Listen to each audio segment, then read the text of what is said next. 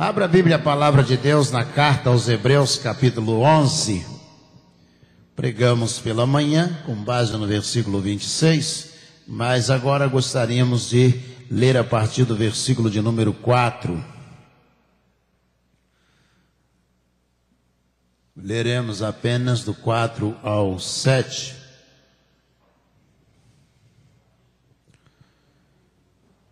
Hebreus não se pode, por meio de estudos, precisar, senão por evidências, quem é o autor da carta aos Hebreus.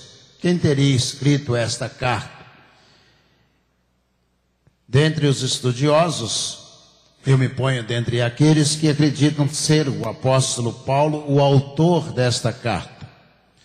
E nós, algumas evidências, evidentemente, postulam que seja ele o autor. Carta aos Hebreus, capítulo 11, a partir do versículo de número 4. Diz assim: Pela fé, Abel ofereceu a Deus um sacrifício mais excelente do que Caim, pelo qual obteve testemunho de ser justo, tendo a aprovação de Deus quanto às suas ofertas. Por meio da fé, mesmo depois de morto, ainda fala. Pela fé, Enoque foi levado a fim de não passar pela morte. Não foi achado, porque Deus o havia levado. Pois antes de ser levado, obteve testemunho de que havia agradado a Deus. De fato, sem fé é impossível agradar a Deus, porque é necessário que aquele que se aproxima de Deus creia que Ele existe e que recompensa os que o buscam.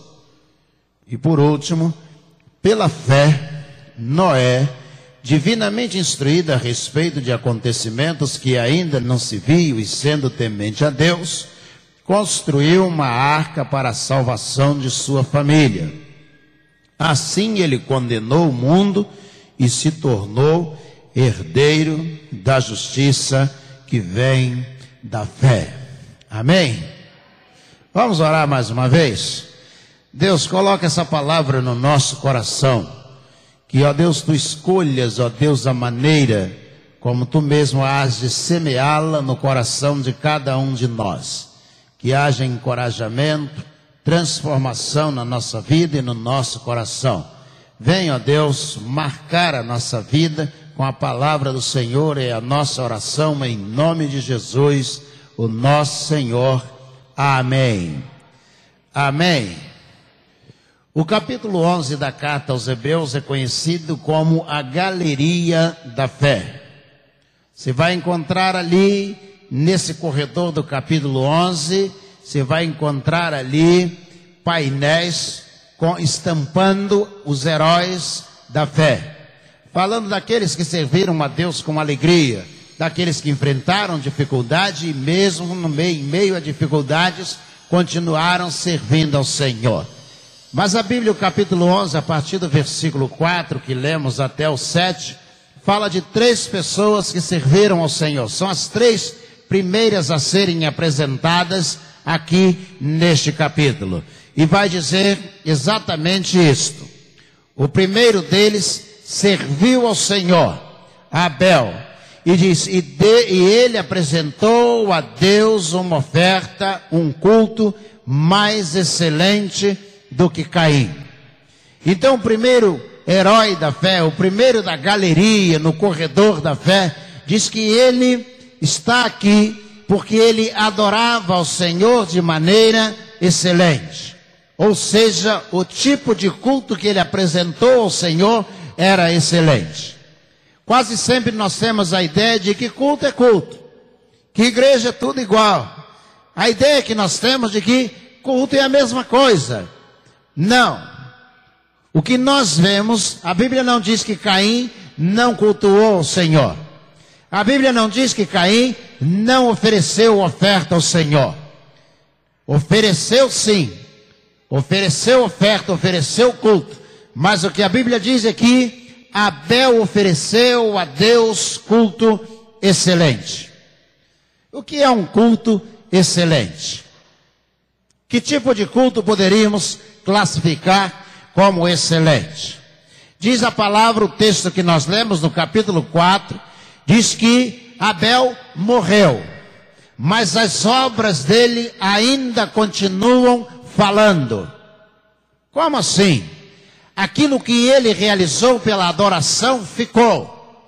Aquilo que ele deixou as pessoas virem através da sua vida, essas coisas ficaram. Mesmo depois que ele morreu, o testemunho dele ainda continuou eficaz. Ou seja, ele acreditou que deveria adorar ao Senhor não meramente num culto formal. Culto não é a realização de procedimento, não é a realização de comportamento. Culto é a transbordar aquilo que vem no seu coração diante de Deus. O que há de mais excelente que você possa apresentar diante do Senhor? E Abel só está nessa galeria porque ele queria fazer para Deus aquilo que era excelente, aquilo que já havia nele e que era excelente. Você, quando vai buscar ao Senhor e você se lembrar de Abel, você vai escolher aquilo que é excelente em você para apresentar diante do Senhor. O que há de excelente em cada um de nós? Eu diria a você, não é a voz. Não, não é a voz. Porque a pessoa que, por exemplo, seja mudo, surdo-mudo, ele pode adorar ao Senhor de modo excelente. Não são as palmas. Não são as palmas? Não. Porque uma pessoa, por exemplo, que não tiver as mãos e os braços, pode adorar ao Senhor de modo excelente, mesmo sem conseguir bater palmas. A adoração é uma manifestação excelente, é uma manifestação do sentimento que está no seu coração e você derrama diante de Deus. Se você olhar para Ana, por exemplo, ela está ajoelhada, o sacerdote a está observando, e ela está balbuciando palavras, e ele diz: Mas de manhã você já está embriagada? E ela diz: Não, eu estou adorando a Deus, eu estou buscando o Senhor, de modo excelente, derramando aquilo que ela estava sentindo diante do altar de Deus. Daqui da frente, não é difícil perceber muitas vezes alguém adorando ao Senhor com os olhos fechados, a pessoa não está mais percebendo o mundo que está ao seu redor, ela está buscando, ela tem comunhão somente com Deus. Ela quer conversar somente com Deus. Ela quer derramar o seu espírito na presença de Deus. Ela quer contar para Deus o que está no seu coração. Uma adoração excelente. O segundo que nós vemos aqui é Enoque. Mas quem foi Enoque? Na árvore genealógica, nós vamos de Adão, nós vamos encontrar Enoque. Adão gerou Sete, Sete gerou Enos, Enos gerou Caná, Caná gerou Malaléu, Malaléu gerou Jared, Jared gerou Enoque. E Enoque gerou Metuzala. Enoque está nessa linha sucessória de Adão. Mas o que é que a Bíblia diz sobre Enoque? No capítulo 5, versículo 24, a palavra de Deus diz que Enoque andou com Deus. Ele só está aqui porque a Bíblia diz que ele andou com Deus. Ou seja, a Bíblia não diz que ele viajava, a Bíblia não diz que ele estudou muito, a Bíblia não diz que ele era rico, a Bíblia diz que a fé desse homem era invejável porque ele andou com Deus. Gênesis 5, 24. Ele viveu, parece na narrativa bíblica, que Enoque viveu um determinado tempo e ele parou e ele chegou à conclusão dizendo assim: está tudo errado, eu tenho que acertar a minha vida. E ele andou, ele tomou a decisão de andar com Deus. Andar com Deus é uma decisão. Em algum momento Deus tocou o coração dele. E ele tem, quando isso acontece com cada um de nós, nós temos duas possibilidades. Ouvimos a voz de Deus e andamos com Ele, ou rejeitamos a voz de Deus e escolhemos o nosso caminho. A Bíblia é enfática, o capítulo 5 de Gênesis, versículo 24, em dizer: E Enoque tomou uma decisão. Que decisão foi esta? Andar com Deus. A Bíblia só fala sobre dois homens. Sobre todos citados na Bíblia, só dois deles a Bíblia diz assim: e ele andou com Deus. O primeiro foi Enoque. E o segundo está em Gênesis 6, versículo 9. Noé, que é o terceiro personagem que nós temos aqui. Noé diz a palavra de Deus que Noé estava com sua família, vivendo com sua família, estava na sua geração. E aí Deus vem a Noé e diz: Noé, eu vou destruir esse mundo que você está vivendo. Mas eu quero preservar a sua família porque você achou graça diante dos meus olhos. Você vive uma vida correta e eu quero preservar a sua família. Eu quero que você faça uma arca. E Noé vai construir uma arca. Há uma larga discussão sobre a existência da, da arca até hoje sobre o Monte Arará na Turquia. Algumas expedições alegam que a arca ainda está lá. Outros estudiosos dizem há muito tempo, a madeira deve ter apodrecido, deve ter se dissolvido, deve ter se perdido, mas sobre uma camada de mais de 30 metros de gelo, lá permanece a arca, segundo alguns estudiosos. Mas a questão aqui, hoje, nesta noite, é por que que Noé está ali colocado na galeria da fé. A Bíblia diz que tal qual Enoque, Noé andava com Deus. Eu fico imaginando Deus dizendo: Noé, eu quero que você construa uma arca. Não é fácil, não é, irmãos? Deus chama a gente para o ministério pastoral, diz: Você é vocacionado. E ele diz: Deus, eu não entendi muito bem. Eu não quero isso para mim, não. Não vou fazer isso, não. É muito difícil. Dá muito trabalho. Pastorear não é fácil. Eu não quero, não, Deus. Eu conheço várias pessoas que foram chamadas, mas disseram que não iriam. Eu conheço alguns assim. Não é fácil. Tem pessoas que Deus chama para uma obra específica Diz: Olha, eu quero que você possa servir na casa do Senhor. Eu quero que você seja bênção na educação. Você é um professor lá fora e eu quero que você seja um professor da escola bíblica dominical. Eu quero que você ensine a Bíblia às pessoas. Eu quero que você ensine as crianças no caminho em que elas devem andar e até quando crescer elas não vão se desviar. Eu quero isso de você. E tem gente que não aceita ser professor da escola bíblica dominical. Tem gente que Deus diz: Eu quero que você cante. Você vai louvar ao Senhor. Você vai ser separado para ser um levita. Você vai adorar na casa de Deus. Você vai cantar. E tem gente que não aceita. Eu imagino se Deus dissesse para ele: Você vai fazer uma arca. E aí que ele não iria mesmo.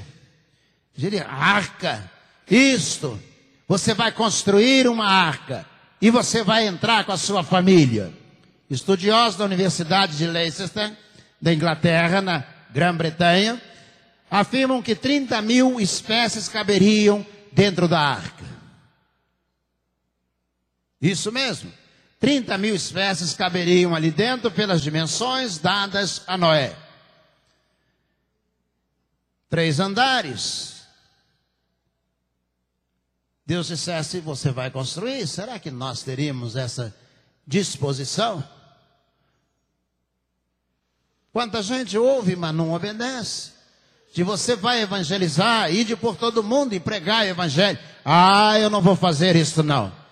Deus está mas você tem que ganhar almas. Você tem aquilo que de graça você recebeu, você tem que de graça dar também. Você tem que evangelizar, você tem que sair pelo mundo, pregar o evangelho a toda criatura. Ah, Deus, eu não vou fazer isso não. Você tem que ser um dizimista. Trazei todos os dízimos da casa do tesouro. Deus, eu, eu também não vou fazer não. Imagina se ele dissesse, você vai fazer uma arca. Noé está aqui na galeria porque ele obedeceu. Ele creu naquilo que Deus disse a ele que ele deveria fazer. Enoque está nessa galeria porque ele obedeceu a Deus. E Abel está nessa galeria porque obedeceu a Deus também. Nós estamos numa geração que tem dificuldade de obedecer. Vou repetir. Nós estamos numa geração que tem dificuldade de obedecer. Isso mesmo. Quantas jovens e adolescentes não querem mais saber de Deus? Sabe por quê? Porque essa geração gosta de elogio, gosta de colocar a foto no Facebook e olha toda hora para ver. Ficou lindo, ficou bonito, ficou maravilhoso, parabéns. Esta geração está sendo feita desta maneira. Não quer críticas, não quer abrir a Bíblia e Deus dizendo: não matarás, não adulterarás, não dirás falsos testemunhos, não farás outros deuses diante de mim. A Bíblia, a palavra de Deus, é um livro que chama a gente, dizendo o que, a gente não deve fazer, o que a gente não pode fazer. E essa geração não está conseguindo se colocar diante da palavra de Deus, porque ela está sendo criada só com elogios. Ninguém quer crítica. Noé fez uma escolha, diz a Bíblia. Gênesis 6, 9. Noé andou com Deus. Andava com Deus. Enoque 5, 24. Enoque andou com Deus. Caim, capítulo 4. E Caim prestou um culto excelente ao Senhor. O segredo é andar com Deus e prestar um culto excelente ao Senhor. Pense nisto. Este é o segredo da vida cristã.